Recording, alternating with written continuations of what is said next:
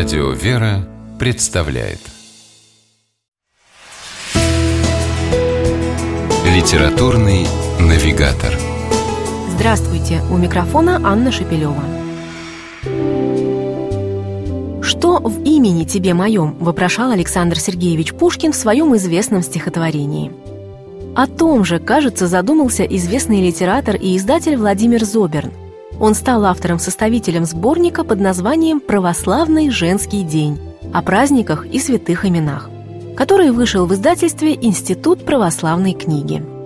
Автор собрал наиболее распространенные женские имена, расположив их по главам в соответствии с православным месяцесловом и годичным кругом богослужения.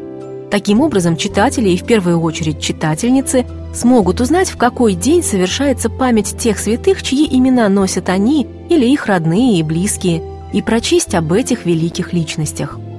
В книге приводятся фрагменты житий, взятых из самых разных источников, среди которых знаменитые труды святителя Дмитрия Ростовского, а географические произведения Евгения Поселянина и многие другие. У сборника есть подзаголовок «48 лучших историй для души». Исследователь литературы конца XIX – начала XX века, в том числе детской и юношеской, Владимир Зоберн подобрал к каждому женскому имени художественное или публицистическое произведение, в которых они упоминаются. Так, например, в главе, посвященной имени Екатерина, кроме жития святой великомученицы Екатерины, читатели найдут увлекательный отрывок из книги Михаила Пыляева «Старый Петербург». В главе «Один день Екатерины II» Пыляев, известный знаток и собиратель старинных городских и исторических анекдотов, рассказывает любопытные и далеко не самые известные детали из жизни императрицы. А рядом с именем Анна, помимо жития святой пророчицы Анны, матери пророка Самуила, можно прочесть отрывок из дневника Анны Григорьевны Достоевской, супруги великого писателя – в котором она трепетно описывает момент, когда Федор Михайлович впервые признался ей в любви. Надежда Тэфи, Александр Куприн, Алексей Ремезов, Лидия Чарская, Михаил Салтыков-Щедрин, Федор Достоевский – произведения этих и многих других авторов вошли в сборник наряду с работами известных духовных писателей, таких, например, как митрополит Вениамин Фетченков и протеерей Григорий Дьяченко.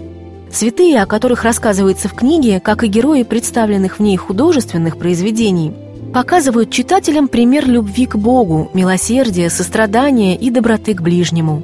И поневоле меняется отношение к именам, еще недавно казавшимся простыми и обыденными, когда читаешь о том, какими были святые, прославившие их в веках своими духовными подвигами.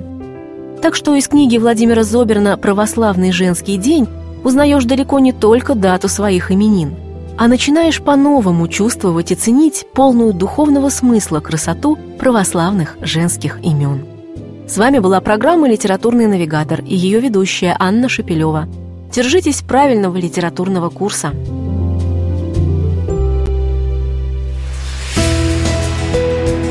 «Литературный навигатор»